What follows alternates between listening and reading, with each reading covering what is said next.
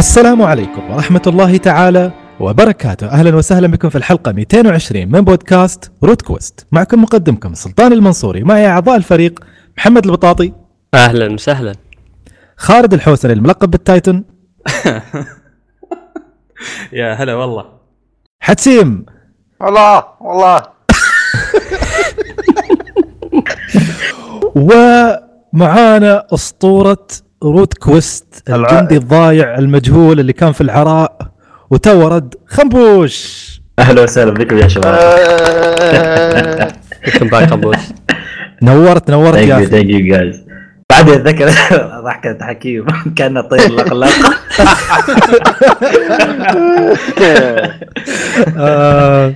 خمبوش أخبارك؟ وينك؟ اشتقنا لك يا أخي. الحمد لله. أخباركم أنت شباب؟ طيب. مكانك فاضي صراحة. شو نسوي عاد؟ تعرف يعني ضروريات الحياة، يعني لازم أخذها من ضروريات. طبعا كنا نتكلم قبل الحلقة وكنا نقول سبحان الله، شوف توقيت روت كويست 220 مع فيلم افنجرز. اعضاء الفريق اغلبهم متواجدين اليوم، سبحان الله. شوف دائما روت كويست يطمح للعالمية، قاعدين ناطح مارفل وافنجرز ونقلدهم، الباطل يرفعون على القضية. عندنا جيم فون صراحة فكرة معين كل الشخصيات بعد. اخ لحول خلي الخياس ذا برا يفكنا. لا تتكلمون عن هالشيء هذا بليز. طبعا انا عندي اعتراف، يعني يمكن ما قلت لكم من قبل، انا في حياتي ما تابعت جيم اوف ثرونز ولا بتابع. امس بديت اتابع اول حلقه، اليوم وصلت نص السيزون الثاني. لا والله ترى انا بديت اتابع قبل اسبوعين بدايه الاختبارات. واضح ما عليك صراحة. بدل فترة الاختبارات خلصت. وين وصلت؟ خلاص وصلت مع الناس. لا حول ولا قوة. مسك اللي انت فيهم واحد خلص موسم ونص، جت علي انا اختبارات. اي والله حتى انا عليه اختبارات في الدوام. والله صراحة شيء جميل، ما يعني ما بطول في الموضوع. مش اختصاصنا. موجودين مختصين موجودين، يعني ولا قاطعك حكيم وانا وخمبوش. لا شوف، ما يحتاج تتكلمون. انا مجرد افتح تويتر، مجرد افتح سناب يا رجل، والله العظيم اليوم قعدت اضحك ضحك مش طبيعي. كنت فاتح الحلقه، ما ادري اي واحده، الاولى والثانيه من السيزون الثاني، وماسك التلفون باليد الثانيه وفاتح السناب بالغلط، والله العظيم بالغلط ان ايدي فتحت السناب من سنابات الشباب. اول سناب يا في وجهي حرق بالغلط اول ما حطيت صبعي. لا حول ولا قوه الا بالله. ترى عادي ما بيفرق معك كثير سلطان. لا استلمت حرقه قويه، يعني حرقه من العيار الثقيل. ما بقول شو عشان ما حد يتفلسف علي، وترى بتشوف بعدها وبتشوف قبلها. بنتناقش فيها بعد ما بتناقش. انا من اخلص تسجيل الحلقه بصير برقد، ما بسمع صوتي. ما بحد يكلمني. احمد وفك ان كل هالسنين ما حد حرق شيء، ما شيء. لا انحرق علي بعض الاشياء. بس نسيت انك ما تعرف المسلسل يعني. لا اعرفها. لا انا منو قال لك؟ انا ترى متابع، يعني الضجه اللي على المسلسل والكلام اللي انقال، واذا طلع مشهد مهم مثلا يحطون الشباب، وانا عادي يعني اقول ما بتابع. لكن سبحان الله بقدره قادر سلطان يتابع في اخر سيزن. عموما ما بنطول. اليوم واضح ان عندنا تجارب جدا جميله، جدا فريش، لسه طازه من الفرن. نبدا ويا خالد. خالد يا خالد، هلا والله. كلمنا عن ايام مضت. احس ما ادري منزلينها اللعبه بالتزامن مع رمضان، يعني عنوان مسلسل كويتي ايام مضت. شو السالفه؟ كلمنا خالد. شغل حياه الفهد وما ادري منو، ما ادري ترى اشتغلوا عليها، سووا كفر في حياه الفهد. لا التصاميم بعد وايد حلوه صراحه، مكبينها صح. Days Gone ايام مضت. طبعا انا داخل على اللعبه. اول شيء قبل ما اتكلم عن اللعبه نشكر سوني ان اعطونا الكود، كل مراجعه نقيم اللعبه وكذا. وصل شوي متاخر بس حاليا قاعد العب اسرع ما يمكنني عشان اقدر اقيمها يعني. فاظن لعبت 8 ساعات بالكثير، 10 ساعات، ما اظن تطورت فيه وايد. على العموم انا داخل على اللعبه، وتعرف يعني في بالي كل شيء متحطه من اللعبه، عاديه مستواها جدا. شفت التقايم، 7 5 ما اعرف كم. لعبت اللعبه اول ساعتين قاعد اقول يا اخي ليش ناظر منها، اللعبه جدا حلوه يعني استمتاع من الاخر. ف ما ادري يعني احس حتى الى الان يعني كمتها 8 او 10 ساعات احس بعد للحين التقييم ظلمتنها يعني 5. يمكن هذا الشيء اللي خلاك تستمتع اكثر باللعبه، انك من البدايه حاط في بالك ان التقييمات يمكن ظالمه، يمكن يعني كنت منزل توقعاتك، ما رفع المعايير، ما رفع المعيار حق اللعبه يعني حاط. الله اكبر يا معيار انت يعني حتى اصلا قبل ما اشوف، حتى قبل ما تنزل التقييم اصلا ما كنت محطي امال عاليه على اللعبه. يوم كنت اروح المعارض اشوفها في المعارض ما افكر حتى ادخل، يعني اقول لها يوم تنزل بجربها وخلاص، ما لعبتها ابدا، ما فكرت، اول ما حصلتها وبديت فيها. ف طبعا اللعبه اللي هو ما بعد شو يسمونها اللي هي نهايه العالم، ما يسمونهم حتى زومبي، يسمونهم فريكس، ما اعرف على اساس يعني نفس الشيء، كله نفس الشيء، هذا يسميه فريكس، هذاك يسميه كليكر، هذا ما ادري يسميه نفس الفكره على كيفهم شيء. فان انتشرت نهايه العالم وهالاشياء وما اعرف كيف، القصه طبعا معروفه وكذا، بس روايه القصه في هاللعبه مختلفه عن ما ادري اذا كانت متكرره في العاب الزومبيز الثانيه، بس انك تعيش الحاضر، بس مع الوقت يجيب لك مقاطع من الماضي. مثلا هو ترى مبين حتى من الدعايات انه عنده حبيبه، فيبون لقطات معاها من الماضي، ولا لقطات مع ربيعه من الماضي. في لحظه، هو يربيعه ولا ربيعته؟ الحين ما فهمنا. الثنين عنده ربيعه وبيعته، المفروض محجوبه هاللعبه او حرمته اظني، اي راح محرمته ان شاء الله. زين يا رب.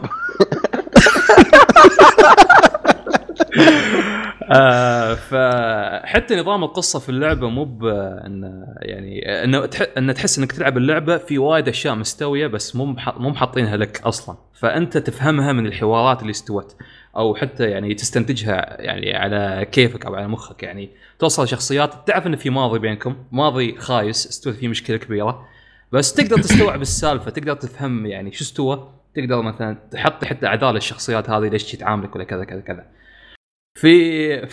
في واحدة من الريفيوز اللي شفتها محطين من السلبيات إن البطل أسلوبه وقح جدا مع الشخصيات، يعني كم أنا حساسة، أنا حقيقية. يعني بالله عليكم نهاية العالم، يعني شو الرجال بيسيت عم على الكل بلطافة وحيوية وأنت صديقي يا جماعة يعني. هل مع تقدمك، انا بعلق على النقطه هذه. طبعا قبل شوي كلامي كان مزح يعني لحد يتحسس وياخذ على محمل الجد.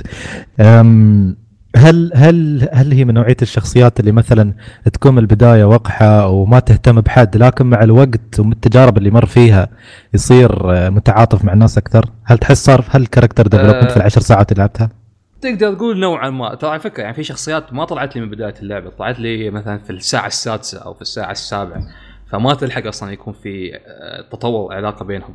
فأنا قصدي يعني على مدى هالساعات كل ما تطلع شخصيات جديدة، أول شيء أنت تكون شخص البطل يكون معاهم دفش إنه ما يعني كذا في مشكلة كانت بينهم، ولا مو مشكلة إنه تعرف بس إنه هذا راعي باونتيات، أنت تذبح حد وتسلم حقه وخلاص، صلى الله وبارك. فما في شيء يعني علاقه بينهم، بس انه بعطيك هالشيء واعطني فلوسي ولا اعطني الايتمات اللي عندك يعني. فما في اي علاقه بينهم عشان يكون في تعاطف ولا كذا، فهمت علي؟ اما مثلا ويا ربيعه زي خالد بوزمان ايه شوف سؤالك شو اسمه بوزمان، هو لقبه بوزمان، عنده اسم والله ناسي اسمه، بس يسميه بوز او بوزمان. فملاحظ يعني كيف يهتم فيه، كيف حتى انه يسوي اشياء عشان في مهمات عشان وكذا مع الاشياء. التمثيل الصوتي مو بسيء، عادي يعني، عادي تستقبل يعني، لا عربي تقبله يعني. لا ما جربت عربي صراحه، لازم احول سوني بالكامل. العربي فصحى ولا مدبلج؟ لا هو المصري اظني بالعربي، ولا يظن كان مدبلج. دبلج عامي ولا وش اسمه ولا فصحى؟ لا اتوقع انه عامي. اذكر احتشروا علي قبل بس انا ما لعبت بالانجليزي يعني. التمثيل صوتي ما كان يعني لا بالسيء ولا بالممتاز، شيء عادي يعني. بس الشخصيه الرئيسيه طيب على الاقل هي شخصيه اساسيه، لاحظت في يعني في حتى نبرات صوت مختلفه على حسب الحالات اللي فيها. زين الحين بما اننا مدبلجين الشخصية الرئيسية مخلين اسمه دلن ولا تامر حسني أبو عرف. والله لا علمي علمك. هو شكله شوية على تامر حسني فقلت يمكن بالمرة سموه تامر. مدبلج مصرية بعد. نسوي الحركة. خالد تحس التجربة مقارنة بباقي تجارب السرفايفل أو ألعاب الزومبيز من الانطباعات المبدئية اللي قريتها عن اللعبة يقولون إنه ما تقدم شيء جديد أو ثوري لكن ممكن تركز على بعض العناصر فيها وتتفوق فيها مقارنة بباقي الألعاب. أنت تشوفها اللعبة متفوقة في أي ناحية؟ هل تحس من ناحية العالم وكيف الزومبيز والخراب والدمار اللي فيها، ولا من ناحية القصة، ولا من ناحية جمع الموارد؟ شو عنصر القوة فيها تحس؟ ما فيها شيء جديد صراحة، يعني كل شيء أنت مجربينه في ألعاب قبل، بس اللهم أن تستانس على سواء نظام السرفايفنج فيه. حتى الأعداء ترى في تفاوت في الذكاء الاصطناعي بينهم، في بعضهم يعني في مرات الزومبي يكون أذكى من البشر يا أخي لهالدرجة انه يحاول الطلقه يلف يمين ولا يسار، الهيومن يجيك شي قدامك ذبحني. ففي تفاوت كبير بين شو اسمه النظام الاصطناعي بين الاعداء. بس اللعبه ترى كيف نظام، عندك عالم مفتوح بكبره، مهمات، توزيع المهمات على حسب الشخصيات عندك، فنوعا ما تعرف تفرق اذا مهمه اساسيه ولا جانبيه، بس تقدر تقول يمكن 80% من المهمات تطلعك أصلاً أساسية، مهمات جانبية يعلمونها بالأبيض مو بالأصفر، فتكون قليلة جداً. فعندك عدة شخصيات كل واحدة لها نسبة، نسبة معينة، ربيعك عنده نسبة معينة تخلص مهماته، عندك مثلاً لجماعة معينة، عندك الجماعة الثانية كذا تخلص مهماتهم، يطلبون منك أشياء من هالسوالف. عاد مو بلازم يعني تخلص مهمات على طول 100%، لا، إنه يكون يعني مهمة بعدين مهمة يمين بعدين مهمة يسار كذا، فمختلط كله فوق بعض. فانت ولعبك انت شو تبي، انت تبي خلاص اول وكذا. مثلا في كامب لو ساعدتهم تقدر منهم تطور دراجتك، في كامب ثاني لا، ان عندهم اسلحه، كل ما طورت علاقتك معاهم يعطونك اسلحه اكثر، تقدر تشتري اسلحه اكثر او اقوى حتى. فهني الفكره. طبعا هم وزعينهم كمناطق، يعني كل كامب له منطقته. اذا سويت مثلا في الاشياء المتكرره في العالم اللي هو مثلا تحرر منطقه من بشريين او من زومبي او ايا كان، او انك مثلا في منطقه مثلا لابات، هاللابات منها لابات تحصل ايتم تقدر تطور نفسك من هيلث، من استامينا، او من اللي هو فوكس السلو موشن. فوين ما خلصت على حسب المنطقه تتطورها الكامب. طبعا التنقل بين الكامبس بالدراجه، بس صح انا اللي اعرف ان اللعبه ما فيها وسيله غير هذه. في فاست ترافل، عندك مشي ركب لو تبغى، وعندك الدراجه نظام حلو ومو بحلو، يعني شوي يمكن قلق حق بعض الناس. كيف؟ عندك بترول، البترول يخلص من الدراجه، الدراجه تقدر تطورها وتقدر تزيد الخزان بترول، هذا حلو يعني. بس الفكره مثلا اوكي انا عندي في الكامب الرئيسي يعني ويا ربيعي، بس ابغى اروح الكامب اللي على اليسار، فمثلا اوكي الفاست ترافل يوصلك هناك، الفاست ترافل يخسرك بترول على الفكره، او يمشي الوقت يمشي الوقت في اللعبه بعد. اوكي يعني فيها واقعيه زياده، لازم تعبي بترول لهناك بعد، بس حسب هذيك الكامبات اللي هي من كذا بفلوس، بس مثلا لو كنت حصلت مدينه في النص عادي تحصل بلاش. فهني الفكره انت وكيف تمشيتك وكيف توزيعتك، يعني مو بتعرف اذا خليت دراجتك ما خليته خلاص بترول تقدر تدفع فلوس يجيبون لك دراجه يعني عادي. وكل كامب على فكره فلوسه بروحه، مو مختلطه، هذا محفظته وهذا محفظته وهذاك محفظته، فتقدر يعني تطور هذا قبل هذا. فالمهمات اوكي ما فيها شيء جديد، بس حلوه ان تستمتع فيه، بس تتكرر بعد يعني مع الوقت الطويل فيه تكرار، نفس نوعيه المهمات تقريبا يعني. يعني عندك تنخش تذبح الزومبي، ولا تصير مع واحد تسوون كذا، ولا تحرر واحد عالق في نص المكان وتنقذ تودي كامب، من هالاشياء. في بابليك انفنس استفهامات تسويها على حسب اذا كان في جماعه تذبحهم، ولا اذا واحد يبي مساعده يجمعون على ذيابه ولا دببه تساعده وتطاشع حكام معين، وكل كان مثلا يعطيك جوائز معينه على حسب اذا مطاشته. ف المشكله كنت ذكرت قصه بسبب الكامبات، ان كل كامبات يعاملون البشر بطريقه معينه، فهني كانت في عشان شيء اقدر اقول تقدر تتفهم القصه. شو كنت بسال سلطان؟ في نقطه مهمه جدا بالنسبه للعبه Days Gone، على اساس انها تتميز يعني بعدد كبير من الزومبيز اللي موجود في الشاشه في نفس الوقت. من الناحيه التقنيه كيف نفذت اللعبه هالشيء؟ كيف تشوف؟ انا ترى للحين ما اقدر اتحداهم، ما اقدر. يعني الزومبيز انت عندك ستامين او خلص يلحقونك العنون ابخر مسك، ما تقدر تسوي شيء. فما يعني اكثر شيء سويته معاهم هذيل مثلا افر حصى ولا اي شيء يلقط الصوت يروح عنده فاعلهم قنابل فاذبح شيء 10 مع بعض. بس ما يعني بس انا كنت اقصد تقنيا جوي. يعني هل في مشاكل في التطبيق؟ هل مثلا البلاي ستيشن ما يتحمل مثلا يعلق او تعلق اللعبه ما ادري شو يستوي؟ يعني هل تشوف تطبيقها شيء تقنيا كان ممتاز؟ لأن ما شاء الله من البريفيوز اللي شفته عدد ضخم من الزومبيز. انا ما حللت هالشيء من الزومبيز فما اقدر احكم. يعني شيء بسيط كاني شحفتهم بس فما دخلت يعني وياهم. واضح انك متبع اسلوب الديايه وياهم. لان اللعبه ما تعطيك حاليا انك تتضارب وياهم، ما تقدر تندق بالراحه، يعلمونك اظن بعدين. فهي اللعبه فيها نقطه من هالشيء. اللعبه عادي تعطيك توتوريالات بعدين قدام، مثلا الصيد. تخيل الصيد عطوني بعد ما اعرف 10 مهمات اساسيه علموني كيف اصطاد، مع انه سويته قبل يعني. ففي يعني شوي توزيع غريب للمهمات لاحظته. طبعا الصيد والسوالف ترى ما لها فايده، بس انك اللهم سي تبيع وتحصل الفلوس، بس ما في شيء ثاني فيها اللعبه. فيها اشياء ما منها فايده، مثلا ليش محطين القات النوم؟ ما منه فايده ترى ابدا، لا يزيد هلثك، ما يسوي شيء، بس يعدي الوقت ولا يزيد هلثك. ليش محطنا زين يوم يعد الوقت؟ هل انت مثلا لان في الليل مثلا يمكن يكونوا الزومبيز اقوى فانت مالك خلق تضاربهم او ما عندك ريسورسز، يمكن عددهم اقل. انت نوب. يمكن اللعيب انت نوب.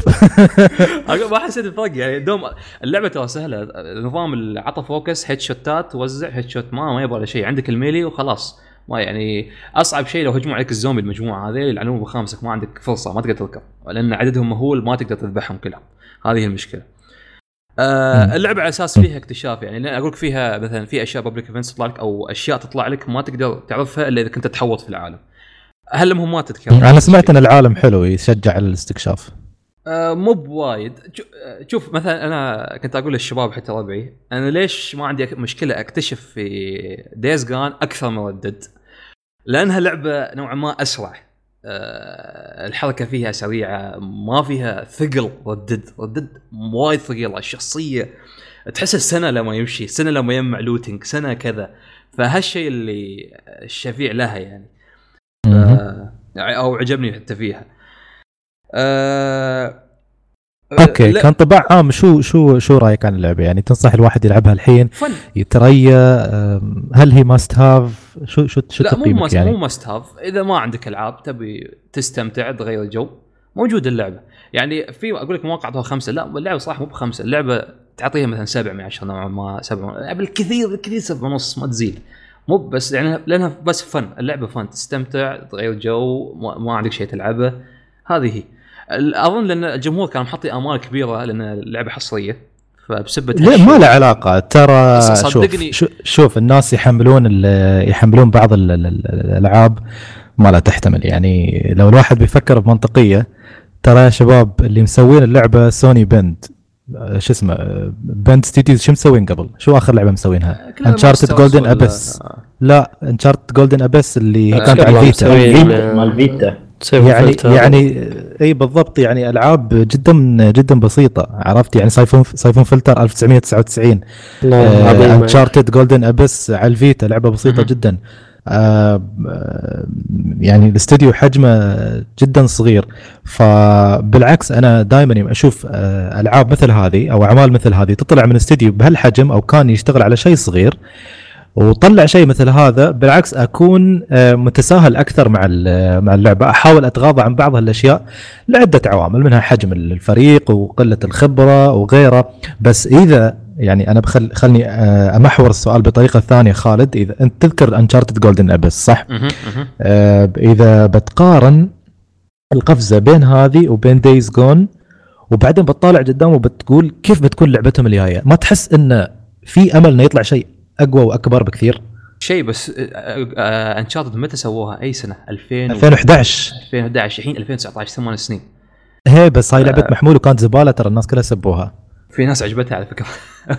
بس أنا شو قصدي يوم قلت لك إن ترى أنت تعرف هالأشياء. في ناس الثاني الكاجوز ما يعرفون هالأشياء، فبيقولون لعبة حصرية بالهم أن كل ألعاب أو أغلب ألعاب سوني الحصرية شيء يعني مستوى عالي، فيوم يشوفون يقولون يا أخي اللعبة مو بشيء، اللعبة كذا، فيصدقون التقييم على طول. فهمت علي؟ نحن مثلا ناس ندور ونشوف المعلومات هذاك، لا الناس بس تبي تلعب وخلاص ما تفهمها، تسأل المقيمين وكذا. اوكي، مع انه كان واضح من البريفيوز اصلا من اللعبه من زمان في ناس كانت تشتكي، يعني تقول اللعبه فيها مشاكل ومش بالمستوى او الكواليتي اللي نتوقعه، بس يعدلون مشاكل. يعني لاحظ كل فتره يسوون ابديت، يعني ابديت فيعدلون المشاكل. اول انا يعني اقول لك لعبت يعني كل ساعتين ما يطلع لي غير جلتشين ولا شيء بسيط. اقوى جلتش طلع لي اللي هو كنت مخلص منطقه فرعيه اني اذبح العشاش من الزومبيز، ما حسب لي اياها الا بعد نص ساعه لعب. تخيل شيء كان معلق. فمش يعني مو بالجلجات اللي طلعت لي كبيره، يعني شيء عادي، يمكن بعد تفرق من شخص لشخص صراحه. بس السوني ترى ينافخ ولا شيء، اسمع ينافخ هذه هي كلعبة عالم مفتوح صراحه ممتاز. يعني نسبه الاخطاء التقنيه اللي فيها الحين يا ريال، ذا ويتشر 3 نزلت ووراها 500 واحد يشتغل عليها، وتعال شوف كميه المشاكل. يعني انا واحد عشق شيء اسمه ذا ويتشر، ومع ذلك لو الواحد بيكون مبتدئ اول ما نزلت كان مصيبه جدا، يعني جدا جدا كبيره. عموما كانت هاي تزقون قول خالد. بس لأن الاشياء الجانبيه مثلا الحوارات مع الشخصيات الجانبيه، يعني تحس ان في وايد فيها وايد عيوب تكنولوجيه. يعني تحس ان الشفاه ما تتحرك مع شو اسمه الكلام كذا، في بس الشخصيات الاساسيه لا تركز عليها. اللي كنت بسطها والقصه حلوه بطريقتها، يعني في احس في ابغى اكمل، ابغى اشوف شو بيستوي، في حماس يعني. حلو زين، كانت هذه أيام مضت. ننتقل الآن مسلسل جديد في رمضان بيعرضونه. زين محمد، قول محمد يا الخريج، يا الخريج البترولي. في ناس قارتنا هالسالفة زعلانين يا أخي، خلي الناس تفرح يا أخي. أنا اكتشفت شيء، طبعا احنا نمزح، بس يعني لاحظت في شيء منتشر بين نسبة لا بأس بها من خريجين الجامعة. إذا تخرجوا يستانسون، إذا شافوا حد بعدين يتخرج بعدهم يقولون هذا شفي شاد حيله ومستانس وايد وما أدري كيف. ترى كنت فرحت قبله، يعني خله يفرح. لا يا أخي ترى يعني شفت أنا قبل ما أدري قبل كم يوم واحد كاتب في تويتر أو واحدة والله ما أدري أنه إيش فيكم مبالغين فرحتكم بالتخرج، ترى تخرج بس يعني حلو تخرج لي على السبع سنوات أنا قاعد بفرح بكيفي بكرة أموت أفرح حريقة. في ناس يا أخي ما عندهم مشكلة مع إنك تستانس، هذا شكله تخرج وما حد سوى له حفلة بالضبط. والله يمكن ولا تخرج على الإف أو السفرة دي وين ترى. طيب محمد، عندك اليوم تجربة كان مفروض تتكلم عنها الحلقة اللي طافت، لكن حبيت إنك أنت تكمل فيها أكثر بحيث تكون صورة كاملة. كلمنا يا واد. كويس كلمني. لعبت كاتانا زيرو، لعبة اندي على السويتش، نزلت قبل فترة قريبة، أتوقع ما أدري 3 أسابيع يمكن كحد أقصى. بداية اللعبة أو قصتها خلينا نقول تتكلم عن شخصية فقدت الذاكرة وقاعد يشتغل كأساسن، إن أنت يعطونك مهمات بتذبح أشخاص محددين وتنفذها بدون طبعا كأساسن ما يحق لك تسأل ليش أنا قاعد أقتل فلان، ليش قاعد أسوي كذا. لكن في نفس الوقت الشخصية نفسها تتساءل أنه أنا مين، أنا إيش قاعد أسوي، أنا كيف وصلت لهالمكان اللي أنا فيه. ما يعرف، ما يعرف أي شيء، ولا تقول ما يعرف مرة. فالجيم بلاي في اللعبة قريب من هوتلاين ميامي، اللي يذكر هوتلاين ميامي، بس باختلاف إن هوتلاين ميامي كانت آيسومتريك التصوير كذا من فوق، هذه 2D سايد سكرولينج 2D. قريب لدرجة أنه أنت تدخل غرفة والمطلوب منك أنك تقتل كل الجنود اللي موجودين في الغرفة اللي أنت فيها عشان تقدر تنتقل للغرفة اللي بعدها. ما في أشياء معقدة في الجيم بلاي، يمديك تضرب، يمديك تبطئ الوقت، عندك بعض الحركات اللي تقدر تسويها في إيفيد طبعا. وبالعادة الإيفيد في هالألعاب يعطيك مثلا فرصة إنه إذا حد طلق عليك سويت إيفيد، أو خلنا نقول يعطيك اللي هو آي أوف إنفيزيبيليتي، إن وأنت تشقلب ما يجيك أي شيء، ما تتعور. في بعض التفاصيل الحلوة في الجيم بلاي، من ناحية إنه تقدر ترد الرصاص مثلا بالسيف وترجع على اللي يطلقون عليك. بس بشكل عام الجيم بلاي جدا جدا مبسط. الحلو اللي يجذبك في اللعبة الثيم اللي متبعينه في اللعبة. طبعا أنا أقول لك اللعبة أنت تلعبها على أساس أنها أشرطة فيديو قديمة، فهم متخذين فكرة أنه أنت الآن قاعد تتابع شريط فيديو قديم جدا. حتى تشوف لو تضغط ستارت أو تشوف المنيوز حق اللعبة تلاحظ الأطراف المتجذبة هذه، التشويش حق شريط الفيديو موجود.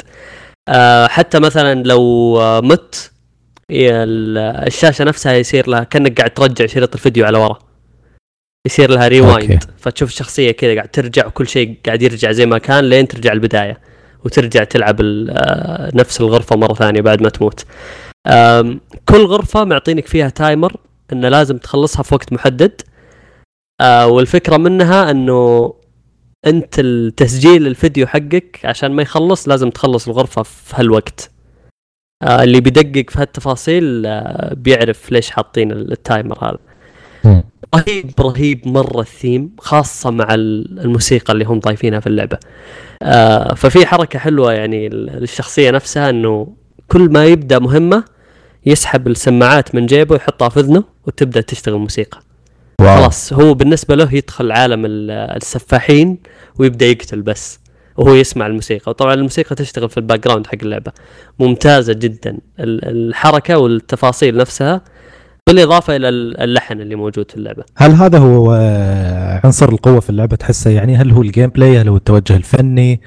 أنا بالنسبة لي يمكن أقدر أقول يعني من أقوى الأشياء في اللعبة مو بس الجيم بلاي، بس اللعبة 4 ساعات. إيه 4 ساعات بس.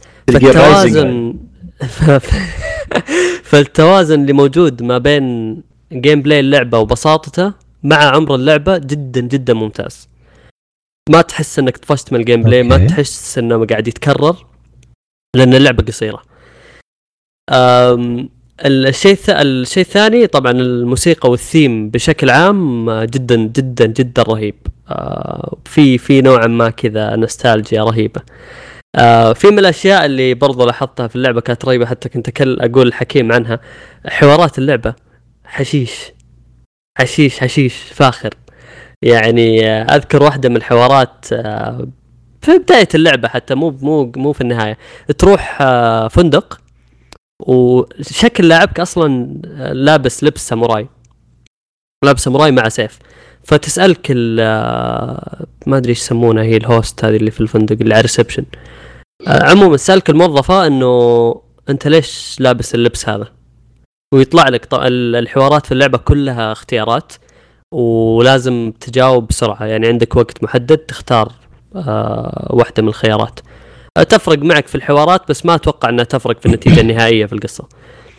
فالخيارات اللي طلعت لي أنك تقول لها أنك لابس باث روب، هذا الروب حق الحمام، أو أنك مسوي كوسبلاي، أو تقول لها أنه خليني أدخل مو شغلك يعني.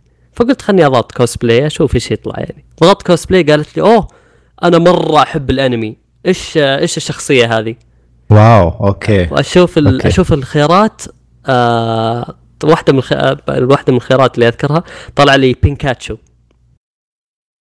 طيب هو يمكن ما ياثر على النتيجه، لكن يعطيك مجال تستكشف سكريبتات احلى يعني. بالضبط. شوف ياثر خلينا نقول على المدى القصير، لانه لو اخترت، يعني انا اخترت بينكاتشو وقالت لي شخصية أوه أنا أحب الشخصية هذه مرة، بس أنا وصلت الموسم 7 ولا أذكر أنها كان معاها سيف. متى الشخصية هذه أخذت سيف؟ فلاعب كذا تجي الفرصة أن تقدر تقول لها نو سبويلرز، أو تقول لها مثلا في الموسم رقم 17، أو تقول لها خلاص خليني أدخل لا تكلميني.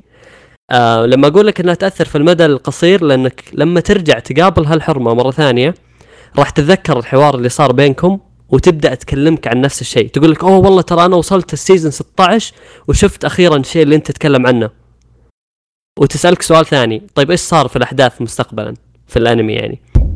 ففي في هالشيء الرهيب. انا اعرف حظ الخايس، انا لعبت اللعبه بحصل لي حرقه حق جيم اوف ثرونز ولا شيء.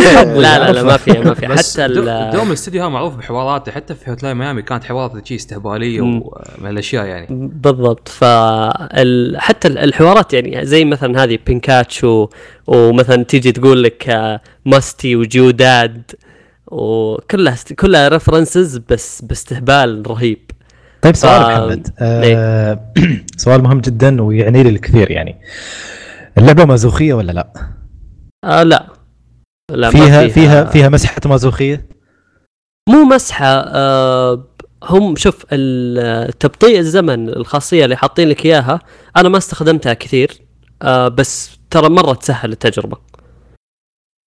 يعني أوكي. طبعا اللي ما يفهم اسمح لي بقطع رمساتك، اللي ما يفهم يقول مازوخيه يعني اللعبه صعبه، يعني نطري العاب مثل العاب سولز او سكيرو لا بارك الله فيها وديد سيلز والشله كلها. لا ما هي صعبه، وبالعكس ما برد عليك، صعوبتها متوسطه. بالاضافه لانه المكان اللي انت تلعب فيه، المربع اللي انت تلعب فيه، حتى لو مت رجعت تعيده تقدر تتجاوزه بشوية تخطيط. يعني أي جندي تقتل قبل الثاني، حاول دائما تيجي من وراهم لا تيجي من وجههم، خاصة اللي معهم مسدسات. في ناس اللي معهم سيوف عادي تقدر تضرب تقتلهم على طول. ففيها نوعا ما الاستراتيجية هذه. في واحدة مقاطع أنا نزلتها في تويتر، سحبت عدد من الجنود المكان فيه متفجرات كذا، فجرتهم كلهم. ففي تقدر تلعب تقدر تلعب بطريقتك يعني. الشيء اللي ما عجبني في اللعبة، طبعا انا انصح الجميع انه يلعبها، يعني تجربة 4 ساعات بس تجربة رهيبة جدا، تجربة موسيقية، تجربة مو سينمائية بس جميلة يعني. حتى رسومات اللعبة جميلة، الحوارات اللي فيها رهيبة. مشكلتي كم سعرها؟ اخذتها $15 اتوقع. صار أي لعبة انديز على سويتش؟ تقريبا إيه أظن 15 15 7 تكون. إيه الشيء اللي ما عجبني في اللعبة، أنا يوم قلت لك إنه الجيم بلاي بسيط لكن موزون مع عمر اللعبة. في المقابل القصة أطول وأعمق من إنها تكون 4 ساعات. في اللعبة خلت فراسك تساؤلات كثير عن اللي صار. يعني تذكر ما أدري سلطان، لو تذكر اللحظات اللي كانت تجيك في ألعاب ميتل جير لما يصير حدث وتقعد تفكر تقول يعني what the fuck إيش اللي صار قبل شوي. أنا كنت أسب كوجيما صراحة، كنت ألعب ميتل جير بالضبط. إن يعني أحيانا شوف هي أقرب للمومنتس اللي كانت ميتل جير، لأني أذكر بعضها إنه فعلا اللي تقعد تقول إيش اللي صار، تقعد تفكر الموضوع. هنا في نفس الشعور اللي تقعد تفكر كذا ايش صار قبل شوي، ليش صار كذا، مين هذا، معقوله يعني لهالدرجه أنا مين، هو مين قصصيا. انا اقول لك الكاتب عموما حاول يوصل فكره محدده في اللعبه. انا وصلت لي، واتوقع حتى اغلب اللي يلعبوا اللعبه وصلت لهم، لكن في اختلاف كبير على قصه اللعبه. يعني حتى يوم دخلت ريدت اقرا عنها لقيت في ناس كثير ما يدرون ايش السالفه، يعني فعليا ما يدرون ايش اللي صاير. انا اقول لك في احداث كثيره تصير قدامك وتقعد تستغرب انه ايش اللي صار بالضبط، لكن مع تقدمك في اللعبه تستوعب اللي صار. يعني انت بنفسك وبتحليلك الشخصي تقول اوكي صار كذا لانه انا سويت مثلا الشيء الفلاني.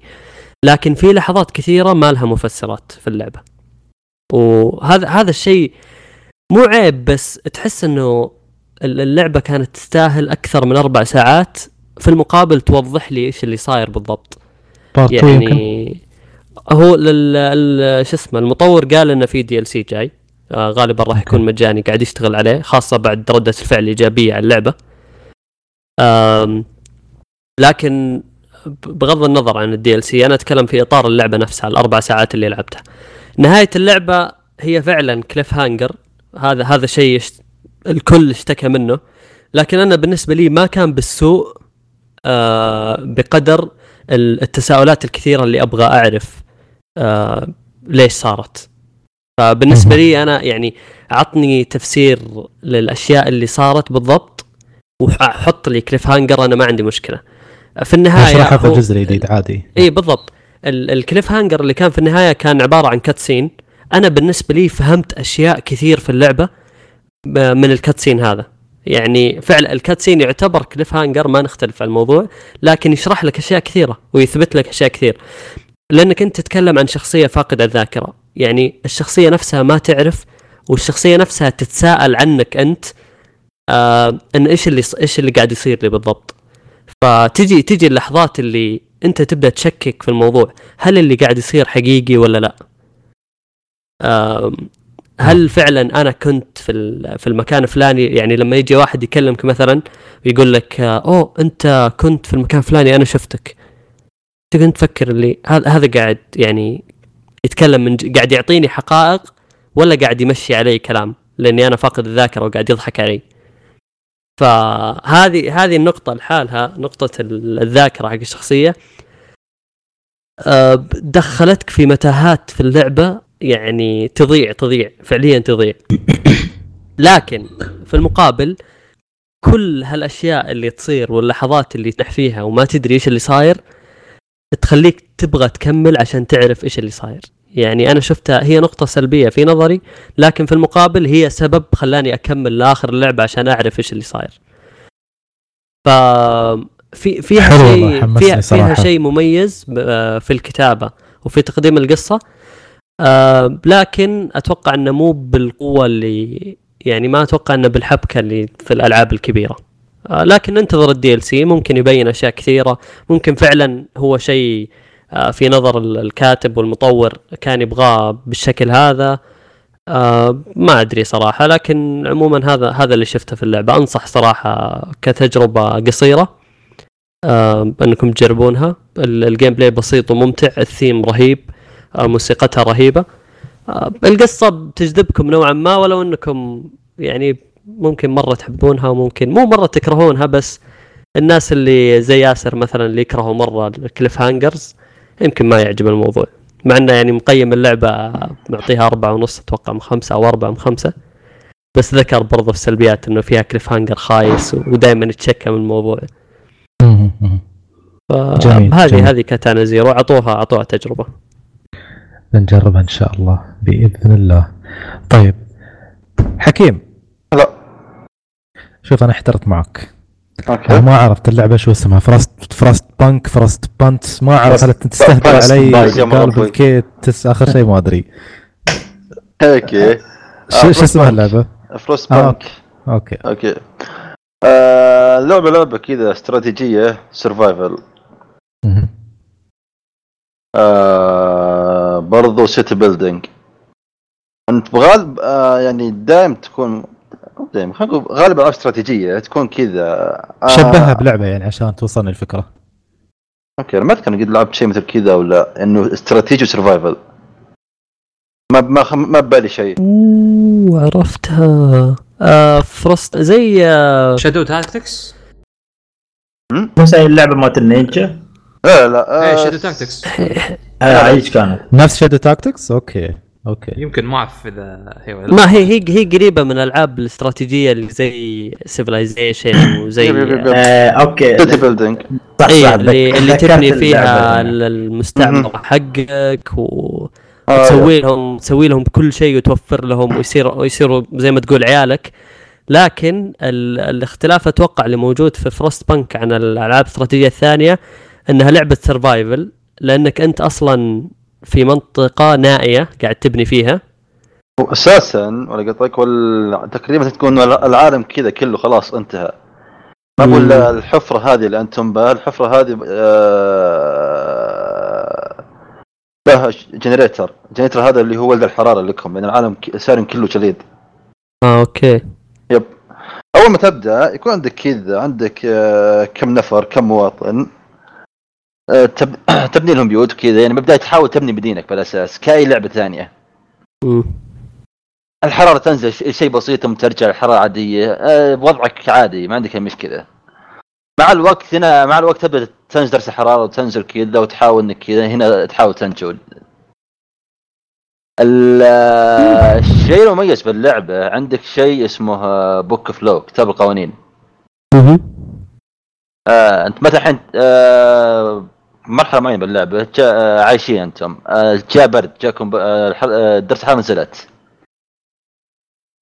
انت عندك كميه مثلا فحم تطلعه باليوم عشان اللي هو الجنريتر هذا اللي عندك، بس كميه الفحم هذه ما تكفيك كامل اليوم، يعني خلص اليوم مثلا تجي لما الساعه مثلا 3 بالليل اوكي خلاص هنا ما فيه فحم، الفحم يقضي، فالمواطنين عندك يموتون برد، يبدون يمرضون ولا يموتون ولا كذا، هنا انت تحتاج تبني لهم شو اسمه مستشفيات وكذا.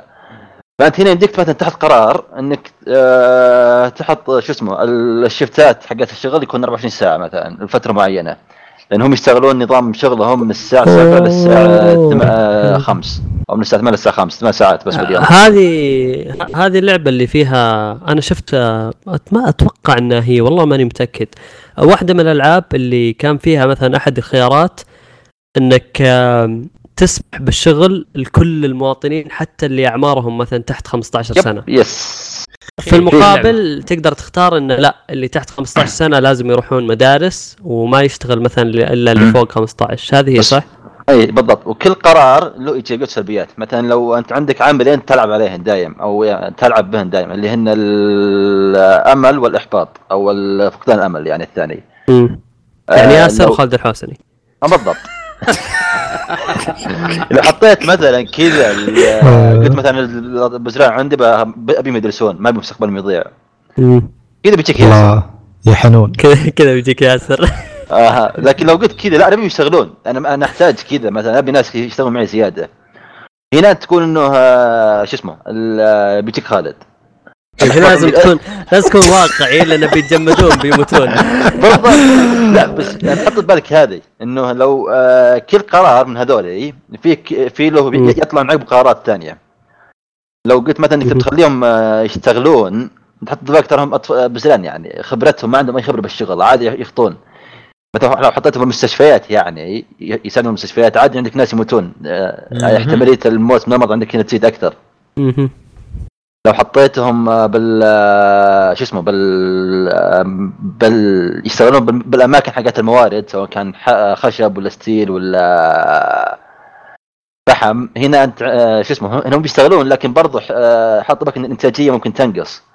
هذا شيء ثاني تشوف عنه. في شيء ثاني مثلا لو مات عندك أحد هنا أنت عندك قرارين. مدحك كل القرارات لكن بس خلينا نقول هذا يعني هذا كان شيء رهيب صاري. تستخدمه كفحم جثة. لا أي هم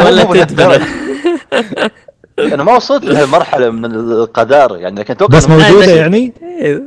أتوقع خلينا نقول لك موجودة خلاص بشتري اللعبة أصلي. أنت هادي لما عندك أحد يعطيك خيارين، يا أنك تسوي لهم مقبرة او انك تكون الناس يقدرون كذا يهتمون بانفسهم اذا ماتوا يعني يدبرونهم. مره من المرات انا قلت لا الناس يقدرون يدبرون ارواحهم بكيفهم يعني ايش علي منهم، ما سويت لهم مقبره يعني ما سويت مقبره فما اوكي مشت الامور شوي. صح ان الاحباط يزود عندك فرق عن المقبره. مع الوقت مشيت كذا بعد يومين تقريبا جاء كذا يقول في عندك مرض قاعد عند جد رجلك وما دفناه انك كذا ما تبي تروح، هل تبي نسوي استثناء انك تدفنه يعني؟ فيعني هذا كان شيء.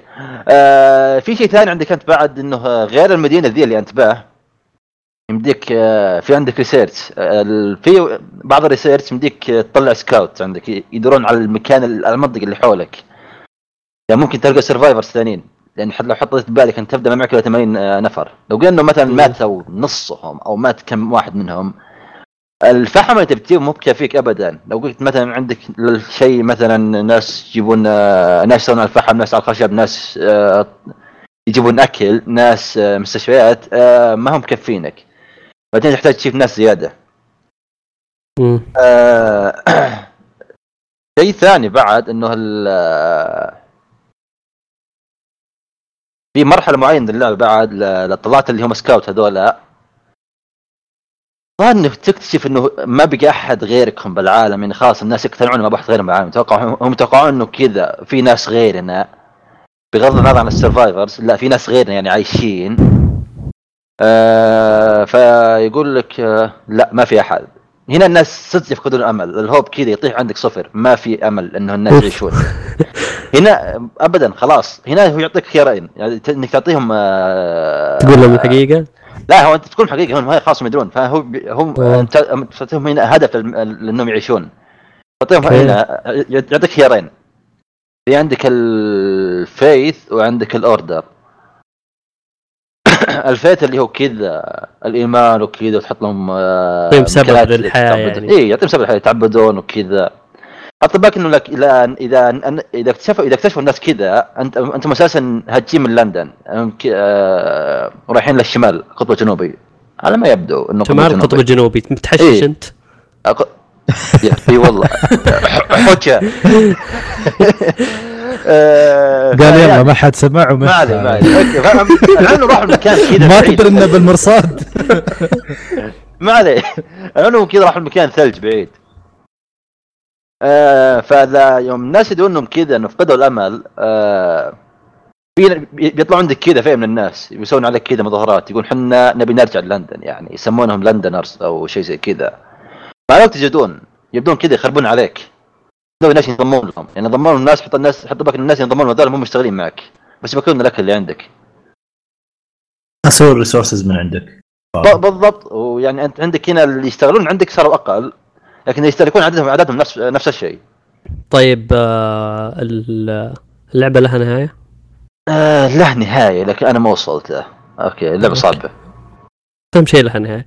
إيه لا نهاية. طيب أحس نوعية من الألعاب حلوة يا أخي، بس بالنسبة لي حلوة بالكلام، يعني أحب أسمع لما حد يتكلم عنها، والله تقدر تسوي كذا، تقدر تستخدم شخص كفحم مثلا، الله يعني هذا نوعية الأشياء اللي أحبها في الألعاب. لا بس تعرف سلطان إيش دائما المشكلة معها؟ تحس إنه يا أخي يعني أحيانا بسبب غلطة بسيطة مجهودك كل هالفترة يضيع. ترى تحس ريل لايف سيميليتر، اي يعني انا اذكر حتى التجارب الاستراتيجيه بشكل عام، حتى شيء بسيط مثلا زي Age of Empires اللي يعتمد على انك مثلا تدخل معركه في خريطه كبيره ضد 5 أو 6 أو 7 اي او 7 اعداء مثلا مختلفين. خلينا نقول انه الجيم نفسه يطول، وانت يعني ما في هدف في الجيم نفسه. انا اتكلم عن مثلا الفري مود اللي في اللعبه، ما في هدف في الجيم نفسه الا انك مثلا تسيطر على الستة مدن كلها. فتلقى انه يعني بعد هالمجهود كامل وتركيزك انه مثلا تهاجم اول شيء القريبين منك، بعدين تهاجم البعيد، لو سويت غلطه واحده بسيطه وجاء مثلا هجموا عليك ودمر قريتك، كل المجهود هذا اللي سويته راح. فأنا اللي بسأل أنه اللعبة مثلا اللي قاعد تلعبها حكيم، هل تحفظ لك مثلا سيف داتا في أماكن محددة؟ أنت تسوي سيف بعد كل شوي، ما عندك مشكلة، أنت تسوي يعني مانوال وفي بعد سيف، لكن مو بتسوي لا طلعت تسوي سيف شيء ثاني. وغير كذا أنت لو وصلت اليوم 20 أطبق ترى شيء صعب، هي بالأيام تنحسب، هي بالأيام إيه، لأن أنت عندك أنا تقريبا وصلت يوم أكثر، وصلت بشيء 39 تقريبا. هناك يجيك كذا نايت كينج غادي تتغدى الدنيا كلها بالبرد. شو اسمه؟ ايش كنت بقول؟ الايام من السيف داتا اي لو وصلت يوم 20 هنا انت يطلع لك كذا تفتح سيناريوهات ثانيه، في مثلا بس ما لعبت بهن، بس شفت واحده من الظاهر كان هن تقريبا 3 أو 4 اللي يفتحن لك. واحد منهم في أنتم علماء، مجموعة علماء رايحين لعملية بحث عن نباتات وكذا، هذا السيناريو هذا كان موجود. وفي بعض برضه حاطين شيء ثاني اللي هو اندلس مود. اوكي الاندلس مود هذا معروف، وصل أبعد يوم تقدر عليه بالضبط. لو جيت تتابع المودات هذه يمديك تلعب على مثلا، تقول مثلا أحب احتياجات الناس، ما يكون الناس كذا عندي يشغلونه كل شوي نبي نبي نبي، ولا مثلا تكون موارد مثلا متوفرة يعني بكثرة، يعني أقدر أجيهم بسهولة، والجو مثلا ما يكون إنه مشكلة عندي بعد، عندك تلعب بالأشياء هذه. شو اسمه؟ شيء ثاني أحد الأشياء بعد الشيء الثاني أصبر أوكي another thing أوكي اوكي اوكي. احد القراءات كانت موجوده اسمه قول. ايوه قول. ايوه قول. المقرات انت اعطيتهم الحين كذا وصلنا اللي هي الرغبه العيش اللي هو عندك الامل او شو اسمه الايمان ولا اللي هو الاوردر اللي هو كذا انك تكون تحط تقريبا كانك تحت شرطه وكذا ناس انهم يسووا النظام قوانين قوانين يكون مثلا عندك تحت سجن تحت مثلا لو احد سرق ولا شيء انهم يروحون يجيبونه وكذا لو احد ذا سوى شيء معين يمديك تسوي كذا يمديك تسوي كذا يمديك تحط مثلا ابراج مراقبه يمديك تحط مثلا كل صبح يكون مثلا اللي هو رول سمثينج شيء كذا انهم يجتمعون يعني يمديك تحط مثلا دوريات يمديك بعد برضه في قرار تحطه انه ناس يشجعون على كذا تبي يجيك مشرف يلا اشتغل كذا زي كذا شغل تنمر يعني شغل تنمر بس انه يزيد بانتاجيه يعني بالشغل وفرق انه هذا ها ولا شيء كثير لا تناظر انت اعطيتهم الحين اللي هو الشيفت ساعات انه يسوون شغل وقت اكثر انت هنا عندك الاحباط بيزود والهوب ينقص لكن حطيت هذه ما انت مأثن بالاشياء هذه حطيت اللي هو شو اسمه اللي هو المتنمرين هذول ما انت مأثن بالعوامل اللي عندك هذه وبرضه انتاجيتي بتسود تقريبا بنسبه معينه